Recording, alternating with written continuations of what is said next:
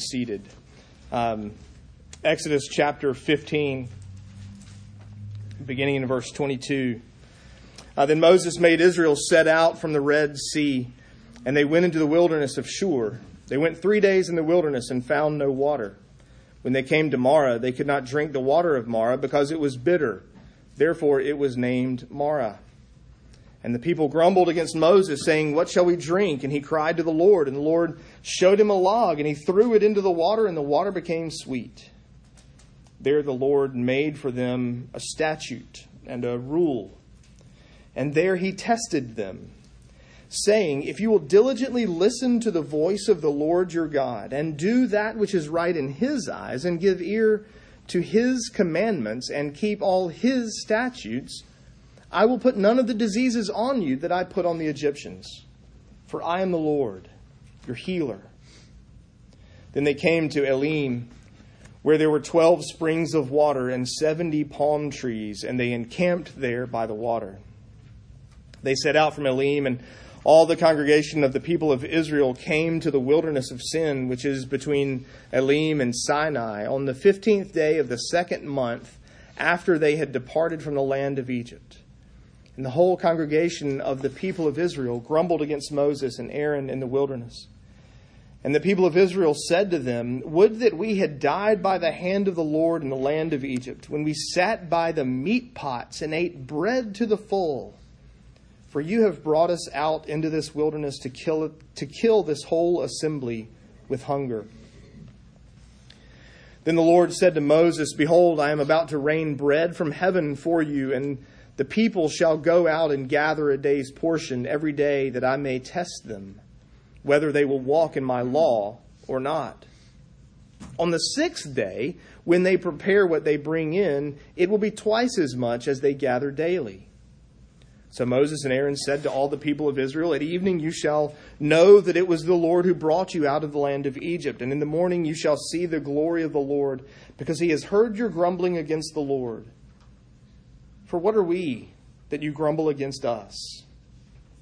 And Moses said, When the Lord gives you in the evening meat to eat, and in the morning bread to the full, because the Lord has heard your grumbling that you grumble against him, what are we? Your grumbling is not against us, but against the Lord. And then chapter 17, verse 1.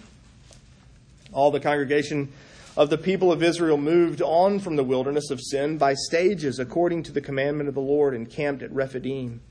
But there was no water for the people to drink. Therefore the people quarreled with Moses and said, Give us water to drink. And Moses said to them, Why do you quarrel with me? Why do you test the Lord? But the people thirsted there for water, and the people grumbled against Moses and said, Why did you bring us up out of Egypt to kill us and our children and our livestock with thirst? So Moses cried to the Lord, What shall I do with this people? They are almost ready to stone me. And the Lord said to Moses, Pass on before the people, taking with you some of the elders of Israel, and take in your hand the staff with which you struck the Nile, and go. Behold, I will stand you I will stand before you there on the rock at Horeb. And you shall strike the rock, and water shall come out of it, and the people will drink. And Moses did so in the sight of the elders of Israel. And he called the name of the place Massah and Meribah because of the quarreling of the people of Israel, and because they tested the Lord by saying, Is the Lord among us or not? The grass withers and the flowers fade, but the word of the Lord stands forever. Uh, years ago, there was a, a sketch on Saturday Night Live um, that Tom Hanks played uh, called Mr. Short Term Memory.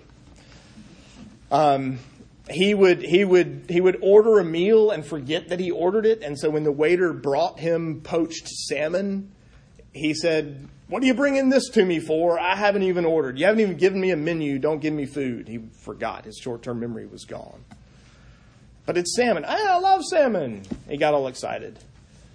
Um, he would forget all kinds of, of little things throughout these um, these different sketches that he did, these different skits that he did. He uh, was on a game show and was asked to give an answer, and he said, But you haven't given me the question yet. And of course, they had. His problem is that he, he couldn't remember things that had just happened, like the, the things that were just like just a couple of minutes ago taken place. He, he had no memory of them, so they called him Mr. Short Term Memory. You know, the reality is we have a short term memory. We, in a lot of ways, are, are just like Tom Hanks' character in this Saturday Night, Saturday Night Live skits because we have a short term memory. We forget the faithfulness of God from day to day, from one day to the next, from one week to the next, from one month to the next. We have short term memory problems. We forget what God has done for us. Yesterday, He spared us, but you know what? That doesn't really matter. That's so far in the past. I need Him to do something now. And God, what have you done for me lately? We forget. Which then causes us to grumble and complain, Why are you giving me this food? You haven't even given me the menu yet. You haven't taken my order yet. We forget what God has done yesterday, and so we complain that He doesn't love us and that He doesn't care and that He's really not at all interested in our struggles, our cares, our concerns, the things we go through in this life.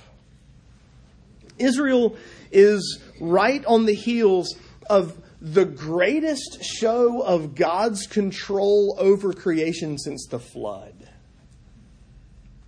Really, if you think about it, God's, God's the order, sort of the greatness of God's control over creation. You've got creation itself, you've got the flood, and you've got this event where He literally tells the sea, move.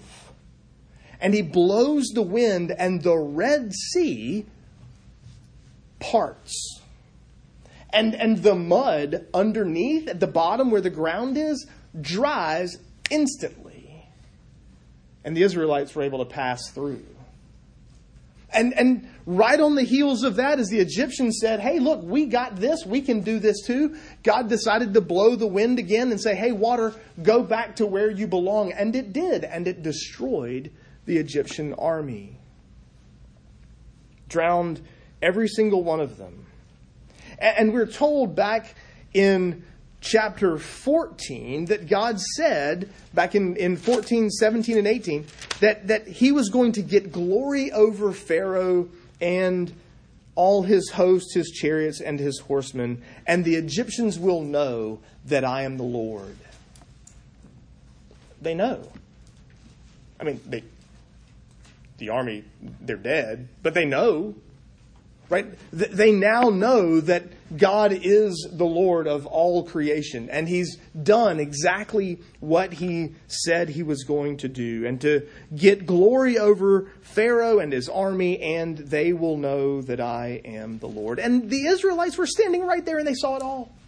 They watched every bit of it, they saw His glory. And at the end of chapter 14, we're told the very last verse of chapter 14, they believed in the Lord and in his servant Moses. How long do they wait? How long is long enough to realize God doesn't care about you? How long is long enough to discover God's not interested in you? For them, three days. Literally, they start marching, and Three days like now, okay, they didn't they didn't they they they, they didn't have their CamelBak backpacks, their osprey backpacks with the water bladder, the tube and the straw. They they weren't prepared for all that. They didn't know what they were getting into. They didn't know how long they were going to be gone. They didn't they didn't have all of that information. So they didn't pack water the way you know, you and I go for a day hike and we're like, you got to have like eight gallons of water because you never know what could happen. They weren't prepared like that. But literally, they go three days. Verse 22, chapter 15 tells us. And begin grumbling because there's no water. In fact, verse 23, they came to Marah. They couldn't drink the water of Marah because it was Marah. Therefore, they named it Marah. Like, that's how it reads in Hebrew. You, unfortunately, of course, we know Marah means bitter, but but in Hebrew, Marah is bitter would be Marah. So there's this re- repetition of Marah. Clearly, they couldn't drink the water. Now you realize it wasn't called Marah when they got there. They named it Marah. But when when Moses writes Exodus, it was called Marah. That's how the people, the readers, would have known it. Verse 24 the people grumbled against Moses. We don't have anything to drink. This is all your fault. And, and to show us that this wasn't just a, a one time event, look at verse 2 of chapter 16. We read this just a few minutes ago. And the whole congregation of the people of Israel grumbled against Moses and Aaron in the wilderness. Look at verse 7 um, in uh, uh, chapter 16. And listen to the way this word grumbling repeats over and over again. In the morning you shall see the glory of the Lord because he has heard your grumbling against the Lord. For what are we that you grumble against us? And Moses said, When the Lord gives you in the evening meat to eat and in the morning bread to the full because he has heard your grumbling, that you grumble against him, your grumbling is not against us, but against the Lord. I stopped reading, but you could keep going, and there's more grumbling in verses 9 through 12. Verse 12, God says, I've heard the grumbling of the people of Israel. And then again, verse 3 of chapter 17, the word changes to quarrel, but then they grumbled against Moses. Grumbling became a pattern of God's people after leaving Egypt. Murmuring, complaining, you know, the, the the way you do under your breath and and oh, nobody cares about me. You just you can't you can't really say it out, but you're constantly this murmuring, grumbling kind of sound, and and and you're convinced people don't love you. You're convinced God doesn't love you. And and that's the pattern in these chapters. This really is sort of a thread that holds that holds these three different events together. God's people are grumbling, they're murmuring against God. Now, we know better than that, right?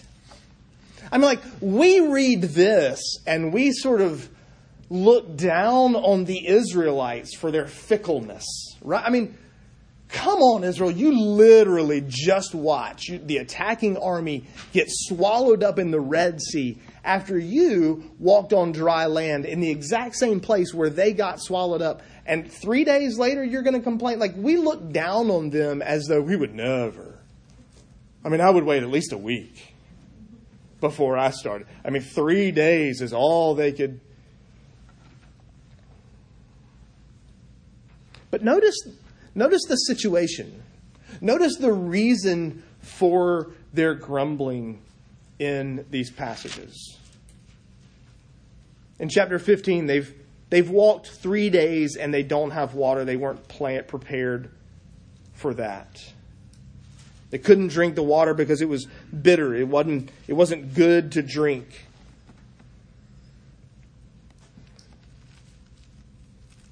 Three whole days was all they could survive since seeing the Red Sea part.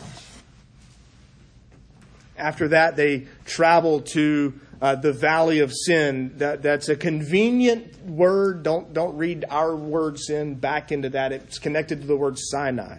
Uh, it's the sort of the valley near Sinai, so it's connected uh, to that. Now it's been like a month and a half. Notice verse uh, 1 of chapter 16 on the 15th day of the second month after they had departed from the land of Egypt. Now it's been a whole month and a half, and they're complaining because they've run out of food. And notice what your short term forgetfulness does to you. Because in 16:3, they're convinced they used to sit around in Egypt around pots of meat and ate loaves of bread to the full. There is zero evidence that any of that is true. But when you get angry, when you get frustrated with God, we sort of accentuate these, these false realities from our past. We had it so much better back then. We had all this blessing, all this meat and bread, and out here we have absolutely nothing to eat. Well, now they're going to have meat every evening and bread every morning. Our grumbling can lead to idolizing, glamorizing the past when the present seems so bleak. and we're convinced that they're bleak because God doesn't actually care about us.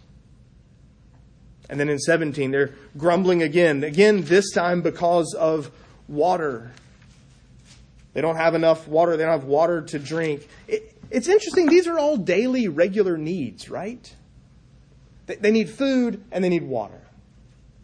The, the, the basic necessities of life. Let's, let's face it, you can survive without clothes. You can survive without shelter. You can survive without a house, without a car. Now, I'm not saying it would be easy, and I'm not saying it's ideal, I'm, but you can. You can live without a house. You can live without a car. You can live without clothes. You can't live without food and water. But in some ways, this passage is an argument from the greater to the lesser. God brought them out of bondage, out of slavery in Egypt, miraculously through the Red Sea. Yeah, right, but he doesn't he's not going to give you food and water. Like at some level that's that's kind of what this passage is supposed to say to us. Like we, we trust him with the big things. We trust him with these huge important things. But it's the little things that cause us to grumble. It's the little things, the daily needs that cause us to murmur against Him. The normal, everyday, daily needs. For that matter, didn't Jesus teach us to pray? Our, give us this day our daily bread.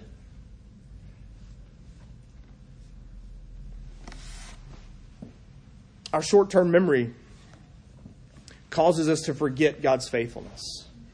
Uh, we have, we have years of God's grace and mercy in our lives that we will throw away in an instant because right now, this right here seems like He doesn't care.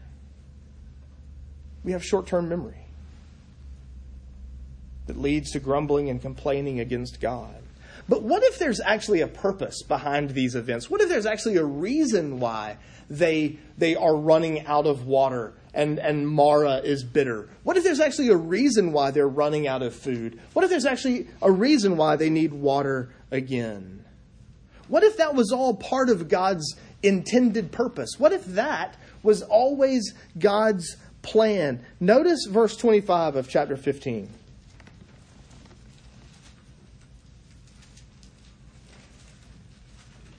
There the Lord made for them a statute and a rule, and there he tested them.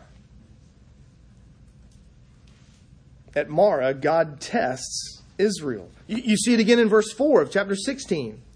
Then the Lord said to Moses, Behold, I'm about to rain bread from heaven for you, and the people shall go out and gather a day's portion every day, that I may test them, whether they will walk in my law or not. Now, maybe, maybe you're thinking, hold on a second. Whoa, hold on. God doesn't test people. Like that's not that's not the way God operates. I don't know what you're is he trying to trick them? Is he trying to sort of bait and switch? Is he trying to hold out a carrot that he's going to yank away and, and make them do something that, that they really aren't supposed to? That's not what it means here. The language has more to do with training them, preparing them, disciplining them, kind of the way we read in Hebrews 12 when we're told that God disciplines his children, he disciplines those that he loves. It's a word that means we're being discipled, we're being trained uh, to, to follow God's commands, to trust in Him you know, parents, we know the difference between punishment and discipline. Uh, we punish our children uh, because of something they did wrong. Th- that merely looks backwards. Discipline may have something to do with something, you know, somewhere they've disobeyed, but it has an eye towards training them and preparing them for the future. Learning to, to trust their parents and their parents' commands. Parents discipline children because we love them. God disciplines us because He loves us. We Uh, we should obey, children should obey their parents promptly, completely, joyfully when they tell them to stay out of the busy street, not because parents are trying to be killjoys, but because they love you and want to protect you and keep you safe. So we find in these passages God testing his people without water, without food. So how does he train them? What's he what's he doing? How does he train them in the wilderness? There really are two things we need uh, to learn to trust God. These are food and water. These are these are sort of the basic needs of life. It's not things like you know getting out of Egypt that's at stake here. It's not um, survival. It's it's it's a survival in the wilderness. It's not getting through the Red Sea. You know, God cares about His people. But these are cases where does He care when we think we don't really need him to show up big. Like it's it's that language that that reminds us, oh yeah, I trust him when I need him to show up big. When when I need him to do something that only he can do and show to me and everyone around us that, that he's the one doing it. What if I need something as simple as food? What if I need something as simple as water? And that's where these Israelites are and they're learning to live under the guidance of his commands. They're learning to trust him, to live by faith for their daily provision, for their daily care.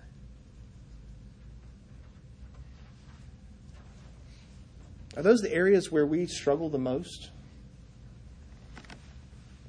Do we, do we trust him for the big things? Do we trust him for for my salvation. I, absolutely, I know that I can't save myself. I know that, that there's nothing I can do to earn God's favor. I trust Him with my salvation, but I don't really trust Him with taking care of this little tiny issue over here. This particular daily need. We trust Him with the major catastrophes of life, but food? Water? Even in the Lord's Prayer, God is teaching us, training us to trust Him daily, to depend on Him daily. Of course, in chapter 16, and we didn't read a lot of this, but in, in Exodus 16, there's this added feature of the Sabbath. Uh, you know the story. Um, every morning you get up and you go out and you collect your manna, this, this white bread like substance. Manna is, sounds like Hebrew for what is it? Um, and you collect it and it's good for that day and you eat it that day. And if you try to keep it the next for the next day when you get up the next morning it's spoiled. It's, it's rotten. It's bad. It's gross. And so you have to get rid of it. And part of that training is depending on god for daily need. But there's this added feature of except on the sixth day of the week you can actually collect twice as much because on the seventh day there's not going to be any out there. You don't go out there and get it and god's going to provide uh, that seventh day they'll they'll it'll keep overnight, and you can you know what you have left over from the day before you can eat on the Sabbath. So there's this added feature of a weekly dependence, not only our daily needs, our daily food and water, but our weekly pattern of work. They're perfect illustrations to teach us, to train us to trust in God. If we feel like we can throw off this command to work six days and rest on the seventh day because, well, we, we just absolutely have to. You don't understand. I absolutely have to work on Sunday. I have to work on the Sabbath. I can't possibly. We're showing God that we're really depending on us and not on Him. We're not trusting Him to fulfill His promises, to, to make the six days be sufficient for the work that we do. But what's interesting about this is in chapter 16, look at verse 27. God doesn't just command us not to work on the Sabbath. Look at verse 27 of chapter 16. On the seventh day, some of the people went out together and they didn't find any. What does that mean? It means God is modeling that Sabbath. He's modeling that day of rest. He didn't work either. Okay, he's still upholding everything by the power of his right hand. His hand of providence is still at work. We're not denying that. But he didn't send the manna that morning. He took that day of rest also. He's modeling for us this, this Sabbath uh, command is rooted in creation. And that seventh day, when God ceased from his work of creating and rested on the seventh day and blessed it to be a day of rest. And yet they find no manna to gather, but their manna from the day before was enough left over, and it didn't spoil. It didn't rot. It didn't go bad. Do you see the picture? We're trained not only by hearing and following God's commands, but we're partly trained by watching Him work too. We rest on the seventh day. We rest one day out of seven because He's told us to, but also because He models it for us. Well, if this is God's training, if this is Him training us, then what is it we are learning? Well, we're learning the same thing that the Egyptians learned that he is the Lord. You see, back in chapter 15, verse 25 and 26, uh, he cried to the Lord, and the Lord showed him a log. He threw it in. The water became sweet. There the Lord made a statute and a rule, and there he tested him, saying, If you will diligently listen to the voice of the Lord and do that which is right in his eyes and give ear uh, to his commandments and keep his statutes, I will not put, I will put none of the diseases on you that I put on the Egyptians. Do you hear what's implied there? If you don't do those things, you will deal with those diseases. You see it again in verse 12 of chapter 16. I've heard the grumbling of the people say to them, At twilight you shall eat meat, in the morning you shall be filled with bread. Then you shall know that I am the Lord your God. It seems that a large part of Israel's wilderness wandering was learning that He is God, that He is the Lord. A large part of our discipleship, a large part of our spiritual growth and maturity is learning that He is the Lord. And that means two things. First, it means he, his word is final. Because he's the creator and sustainer of everything. He's the creator, we're the creature. Because he's the king and we are the subjects. Because he's omnipotent and holy and just, we should obey him for that reason. His word is final. And there's this sense in which verses 25 and 26 of chapter 15 instill fear in us because we recognize that He alone is the sovereign King and ruler over all of creation. If we keep His commands and give ear to His commands and do what's right in His eyes, then He will protect us from those diseases that He put on the Egyptians. However, if not, then they will face those same sicknesses, those same diseases. We know how this works in our home, right? Parents tell children all the time, Well, mom, dad, why do I have to take out the trash? Because I'm your dad. Because I'm your mom. And what we mean is because I'm in charge and you're not, and my word is therefore final. And so at some level, we obey because God has all authority in heaven and on earth. But there's another aspect of this, because notice the end of verse 26 of chapter 15. Uh, none of these diseases that I put on the Egyptians, for I am the Lord your healer. See, sometimes I'm your mother means because I told you so, because I'm in charge and I'm the parent, you're the child, and you will do what I tell you to do. Sometimes it means because I'm the parent and you're the child and you will do what I tell you to do, but I'm also the person that made sure you had food before you went to school today and clean clothes to wear and picked you up from practice after school and made sure you had a nice warm bed with clean sheets to sleep in. Do you really think I'm just being that mean here now?